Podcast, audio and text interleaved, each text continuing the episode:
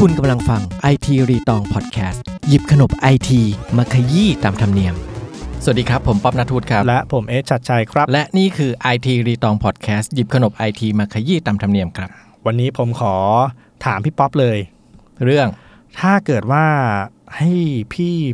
นึกชื่อบุคคลลึกลับในวงการไอทีเนี่ย พี่จะนึกถึงใคร บุคคลลึกลับคือ ลึกลับ เออแบบไม่เคยเห็นหน้าค่าตา สตีฟจ็อบส์ อันนั้นล่วงลับ อ๋อ อันนั้นล่วงลับไปแล้ว ลึกลับใช่ไหม ลึกลับ ลึกลับ อ๋อต้องคนนี้เลย เป็นที่พูดถึงซาโตชินากาโมโตะ อ่า คนที่คิดค้นบิตคอยน์ ใช่ อ่า ก็คือทุกวันนี้ก็ยังไม่มีใครรู้ว่า ว่าเป็นญี่ปุ่นหรือเป็นฝรั่งหรือเป็น ห อะไรน้าตาเป็นยังไง แต่วันนี้ผมจะมาพูดถึงอีกคนหนึ่งที่ลึกลับแน่ๆแล้ว คิดว่าน้อยคนจะรู้จักชื่อนี้ คือ เบอร์นาร์ดเบิร์กมา เบอร์นาร์ดเบิกมา อ่าเราไม่ได้เบิกเบอร์นาร์ดเป็นคนเบิ ก เนี่ย เดี๋ยวเราไปคืน ติดป๊อปปี้มา เบอร์นาร์ดเบิกมาคือชื่อคน อืม เขาเป็นอ่าเจ้าพ่ออาณาจักรเว็บหนังโป๊ที่ใหญ่ที่สุดในโลก พรหับ อยู่ในนั้นเขาชื่ออาณาจักรนั้นเรียกว่าไมกีก อ่า พอพูดชื่อไมกีกอาจจะแบบไม่ค่อย ไม่รู้จัก อ่าแต่พอพี่พูดพรหับปุ๊บเฮ้ย ทุกคนต้องรู้จักชื่อนี้แน่นอน ครับ ถามว่าไม คือ กี เป็น เว็บไว้ขอพร พรหับอ่ะทุกคนรู้กันแหละ คิดว่าทุกคนที่อยู่ในที่ฟังอยู่น่าจะรู้ ก็ จัก ไปกลับไหว้สิ่งศักดิ์สิทธิ์ อืมแล้วและเข้าได้ด้วย มีวิธี มีวิธีแหละ อ่ะ คิดว่าคิดว่าเข้าได้ โอเค คือไอ้ไมต้องย้อนไปมายกิ๊กก่อนมาย ครับ กิ๊กเนี่ยเป็นอาณาจักรหนังโป๊ก็คือในนั้นนะมีหลายค่ายอยู่ อ่า จะบอกว่ามีอะไรบ้างที่หลังอ่าต้องคุยมายกิ๊กก่อนว่ามันยิ่งใหญ่แค่ไหน ครับ มายกิ๊กเนี่ยมันเป็นบริษัทเว็บสตรีมหนังโป๊แบบใหญ่ๆทั้งนั้นเลยนะ มีทั้งพรหับยูพรเรดทูบแล้วก็เป็นเจ้าของค่ายด้วย อืม อ่าบรัสเตอร์สดิจิตอลเพลย์กราว อืม โมฟอส ครับ แล้วก็เรียลลิตี้คิงส์ทวิสตี้อะไรพวกเนี้ย ของอเมริกาป่ะ อืมแทบทั้งอเมริกาเลย ครับ แล้วตอนเนี้ยลามไปยุโรปด้วยเฟกแท็กซี่เอ้ยไอ้พวกแบบเช็คเช็คเออพวกเนี้ย ผมไม่ค่อยรู้จักหรอกผมไปดูอ่านพันทิปเอา อ๋อจะพูดชื่อคล่องเลยนะ แต่ว่าผมเคยสงสัยก่อนอันดับแรก สมัยดูพรทับ อ่า มันมีหลายค่าย มันมีเหมือนแบบหนัง หนังหลายค่ายอ่ะ อยู่ในแพลตฟอร์มเดียวกันอ่ะ เวลาเราดูหนังโปเราต้องจำค่ายด้วยเหรอ อ้าว มันก็จะได้รู้ไงว่า อ๋อ แนวไหน แนวไหน ค่ายไหน เออมันมี เห ค่ามือย นเราชอบมาเวล เออ ชอบยูนิเวอร์แซล แต่มาเวลกับ Universal หรือ Star Wars พวกเนี้ยมันอยู่คนละแพลตฟอร์มเห็นปะ อ่ะ อ่าดิสนีย์เน็ตฟลิกมันมันอยู่ข้ามแพลตฟอร์มกัน อ่า หมายความว่ามันเรื่องลิขสิทธิ์ แต่อันนี้มารวมกันทั้งหมด เออรวมได้ไง อ๋อ แม่งมายกีกแม่งเป็นเจ้าของหมดเลย อ๋อ ครับ มันก็เลย มันก็เลยแบบมาอยู่ในแพลตฟอร์มฉันได้เลย ไม่เป็นไร อ่า ทีนี้ต้องเล่าย้อนไปก่อนว่าประวัติของมายกีกเนี่ยอ่ามันมันค่อนข้างจะซับซ้อนนิดนึงจริงๆ มันเป็นแบบการรวมตัวของบริษัทหลายบริษัทเลย ซึ่งมันแบบโอ้มันยาวมากเล่าวันนี้คงไม่จบผมขอสรุปสั้นๆนิดนึงก็คืออ่าตอนแรกเนี่ยก่อนจะเป็นไมกีกเนี่ยบริษัทมันชื่อว่าแมนวิน ชื่อก็คือ ชื่อแม่งก็คือ ชัดเจน จุดประสงค์แม่งแต่มันติดกันนะเขียนติดกันแมนวิน แมนวิน เออแมนวินวินวินแบบ W I N ด้วยไม่ใช่ อ่า ไม่ใช่ V I N ด้วย อ่า อ่าคนตั้งคนแรกเนี่ยที่ไม่ใช่เจ้าของปัจจุบันที่ที่ไม่ใช่คุณอ่าเบอร์นาร์ด Bernard นะอ่าก็คือคุณฟาเบียงทิวทิวมาน อันนี้เป็นนักธุรกิจชาวเยอรมัน คนนี้มีหน้ามีตา มีหน้ามีตาไปเซิร์ชได้ ครับ อ่าทีนี้คุณฟาเบียงทิวมานเนี่ยก็คือจริง ๆ ประวัติก็ไม่ได้โชคโชนหรอกก็คืออารมณ์ประมาณแบบนักธุรกิจ Gen X อะ อืม ก็ก่อร่างสร้างตัวมาในปี 90 แหละ ก็อารมณ์ประมาณแบบอีลอนมัส อ่า ที่แบบว่าเป็นเหมือนคือนางคือคุณคุณคุณคุณฟาเบียงเนี่ยนางเป็นเหมือนโปรแกรมเมอร์มาก่อน ครับ แล้วนางก็ทำโปรแกรมอยู่โปรแกรมหนึ่งแล้วนางก็ได้เงินมาก้อนหนึ่งอารมณ์เหมือนอีล n มัสตอนนั้นอยู่อีเบ ใช่ อ่า แล้วก็ได้เงินมาก้อนหนึ่งในการขายโปรแกรมตัวเอง อืม ก็เอาไปลงทุน ครับ อีล n มัสก็เอาไปลงทุนพวก SpaceX ครับ Tesla อืม ดูดีมีชาติตระกูล อ่า แต่คุณฟาเบียงเนี่ย มุ่ง คือกิ๊กอะกิ๊กกิ๊กจัดเลยก็ความฝันก็คือฉันอยากจะเป็นเจ้าของอาณาอาณาจักรหนังโป๊ อืม ชัดเจน คุณคุณฟาเบียนได้เงินมา ก็ไล่ซื้อเว็บโป้เลย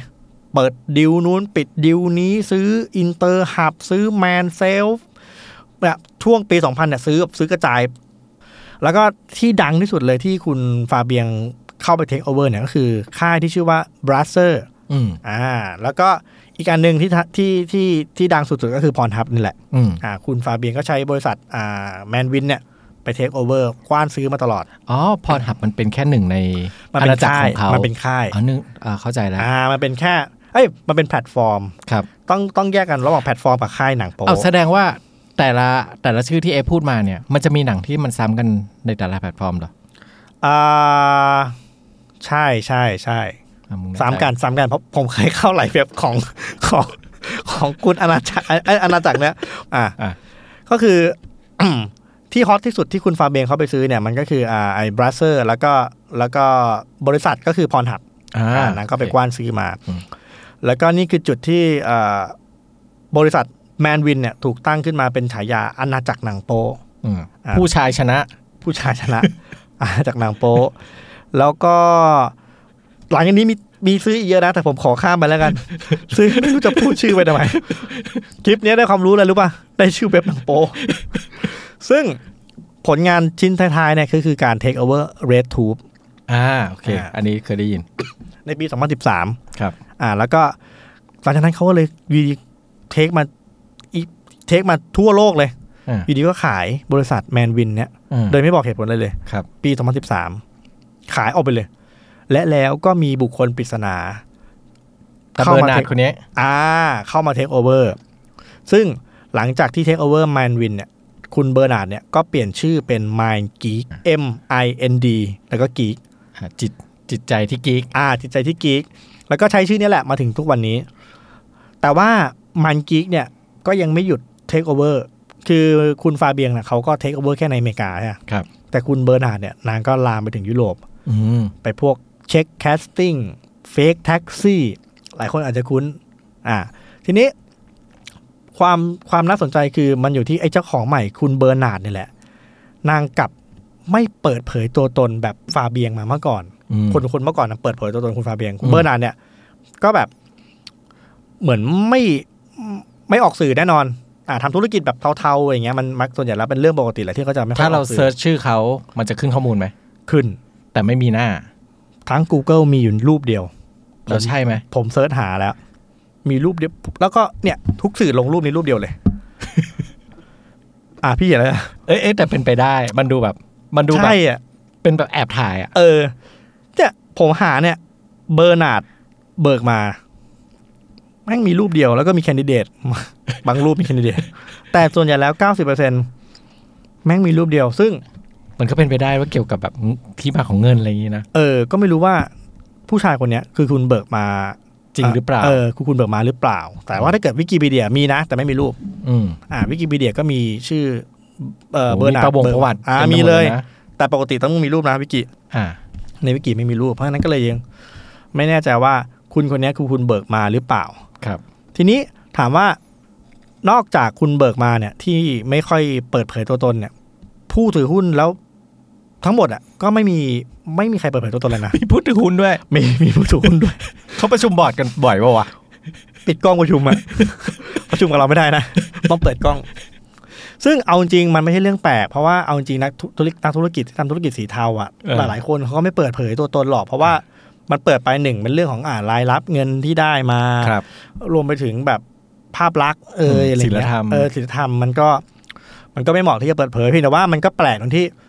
เฮ้ยมันไม่เปิดเผยได้ขนาดนั้นเลยเหรอวะ อ่า ในโลกใน แต่ โล อย่าก ง ปัจจุบันอะ แต่อย่างไอ้ฝั่งโอลิแฟนอย่างเงี้ยเขาเปิดเผยทุกอย่างเลยนะให้เห็นหมดเลย มันคนละเจนไงโอลิแฟนเหมือนมันมันเหมือนเป็นนักธุรกิจเจนใหม่เจน อ่า เจนเด็ก ๆ โอเค ซึ่งมันเป็นเรื่องปกติละแต่คุณคุณเบิกมาก็เป็นแบบ Gen X แหละ ครับ ทรงทรงๆนั้น ทีนี้ กรณีคุณเบิกมาไอ้กรณีของของของ Mind Geek เนี่ยนี่อาจจะเป็นแบบ คนก็อาจจะตั้งสงสัยว่าคุณเบิกมาเนี่ย สุดท้ายแล้วเป็น CEO หรือเป็นเจ้าของจริง ๆ หรือเปล่า อืม หรือเป็นนอมินี อ่า หรือชื่อปลอม คือแค่คนเดิมแต่แค่เปลี่ยนชื่อ เออ เพราะบ้านเราก็มีนะ บริษัทอสังหาริมทรัพย์ที่เอายามรปภเป็นเป็นผู้บริหารนะ ก็มีถูกป่ะ ผมนี่แหละ เออ คือ มัน ผู้บริหาร มันเป็นเรื่องของการแบบหลีกเลี่ยงหรือเปล่า ซึ่งแต่ทุกวันเนี้ยถามว่าเบิกมา เอ้ยเบอร์นาร์ดอาโนเนี่ยมีจริง แต่ไม่รู้ว่าเบอร์เบอร์นาร์ดอาโนเป็นเจ้าของจริง ๆ หรือเปล่าหรือหน้าตาเป็นยังไง เออเป็นไปได้ ถามว่าธุรกิจสีเทาแบบเนี้ยถ้าต้องปิดหน้าไม่เปิดเผยตัวตนพี่ว่าแปลกไหม ไม่แปลก ก็ไม่แปลก อืมเพราะว่าบริษัทลึกลับพวกเนี้ยมันเจ้าของชื่อตามเอกสารอะไม่มีจริงอะมีเยอะ อ่าฮะ อ่ะเหมือนที่ผมบอกเมื่อกี้เมืองไทยก็มีเยอะแยะ คืออันเนี้ยมันมันเทาเทาซ้อนเทาเทาแรกก็คือมันเกี่ยวกับเรื่องอ่าหนังโป๊ใช่ไหม เออ อ่ามัน ซึ่ ก็ งฝรั่งเขาอาจจะยอมรับได้ อ่าแต่บางที่มันก็อาจจะไม่ได้ยอมรับ ใช่ แล้วแต่ว่าอย่าลืมว่าไอ้เรื่องยอมรับไม่ยอมรับอ่ะมันไม่ใช่เรื่องเพศอย่างเดียวนะ เพราะว่าเท่าที่พี่อ่านอ่ะมันตอนหลังๆอ่ะมันจะเริ่มมีการว่าเป็นหนังโป๊ที่ยินยอมหรือเปล่า นี่ คลิป ไง แอบ นี่ ถ่ายหรือเปล่าอ่ะ นี่ มันจะมีเรื่องนี้ ใช่ เกี่ยวข้อง กำลังจะเล่า กับ เลย อีกเรื่องหนึ่งก็คือว่าเรื่องรายได้ที่มันเข้ามาเนี่ยพอมันเป็นเรื่องของออนไลน์เนี่ย อืม มันเป็นค่อนข้างสีเทา เพราะว่ามันไม่รู้ว่าที่มาที่ไปของเงิน มันฟอกเงิน หรืว่า ได้ อ่าภาษีต่างๆ อะไรอย่าง ถูก เงี้ย ต้องมันคือการเล่นเล่นแร่แปรธาตุของแบบภาษี ใช่ หรือการจดทะเบียนบริ ยิ่ ษัท งเขามีหลาย ๆ เว็บหลาย ๆ แพลตฟอร์มนะ โอ้โห ะอันนี้ไม่ต้องอะไรหรอกทุกคนน่าจะเคยเข้าไป พอเข้าไปอันนึงมันก็จะกระเด้งกระเด้ง ป๊อปอัพ อ่า อะไรต่างๆเงี้ยอ่า ถูก เพราะว่ามันมีเคสของ My Geek My Geek ที่เป็นเจ้าของพรหับนะแล้วก็เว็บโปรอะไรเงี้ยคืออ่าบริษัทลูกอย่างพรหับเนี่ยแหละไปก่อเรื่องไว้เยอะเอาจริงเยอะเยอะมาก อืม เช่น ตั้งแต่หนังโป๊ที่ไม่ได้รับการยินยอมให้ถ่ายแบบที่พี่บอก อ่า อ่าอ่าหนังโป๊เอามาลง อ่าฮะ แล้วก็เรื่องใหญ่เลยที่นิวยอร์กไทม์เอาเคยเอามาแฉคือหนังโป๊เด็ก อ่าใช่ ซึ่ง อันนี้ หนัง คือ โป๊เด็ก แบบ ในกา เรื่องใหญ่ แม่ง มาก เรื่องใหญ่มากเรื่องใหญ่มาก คือถ้าไม่ถึงอายุเนี่ยคือแบบเรื่องใหญ่เลยผิด ใช่ ล้ำเส้นศีลธรรมและกฎหมายด้วย อืม ซึ่งการไม่เปิดเผยตัวตนว่าใครเป็นเจ้าของแท้จริง ก็อาจจะสาวไม่ถึงตัว อ่าไม่ ถูกไหม ไม่ต้องโดนทำโทษลงโทษ ถูก ก็ถ้าเกิดยังเป็นหรือว่าอันเนี้ยผมอาจจะแอบสงสัยตัวเองว่าเฮ้ยหรือว่าไอ้ที่อยู่ดีๆไอ้คุณฟาเบียงแม่งขายอะ อืม เพราะแม่งรู้ว่า วันหนึ่งจะต้องมีเรื่อง เออ เรื่อง วัน นี้เกิดหนึ่ง ขึ้น เออวันหนึ่งต้องมีเคสนี้เกิดขึ้นก็เลยผมว่าฟาเบียงตัดตัดสินใจถูกแล้วที่ขายออกไป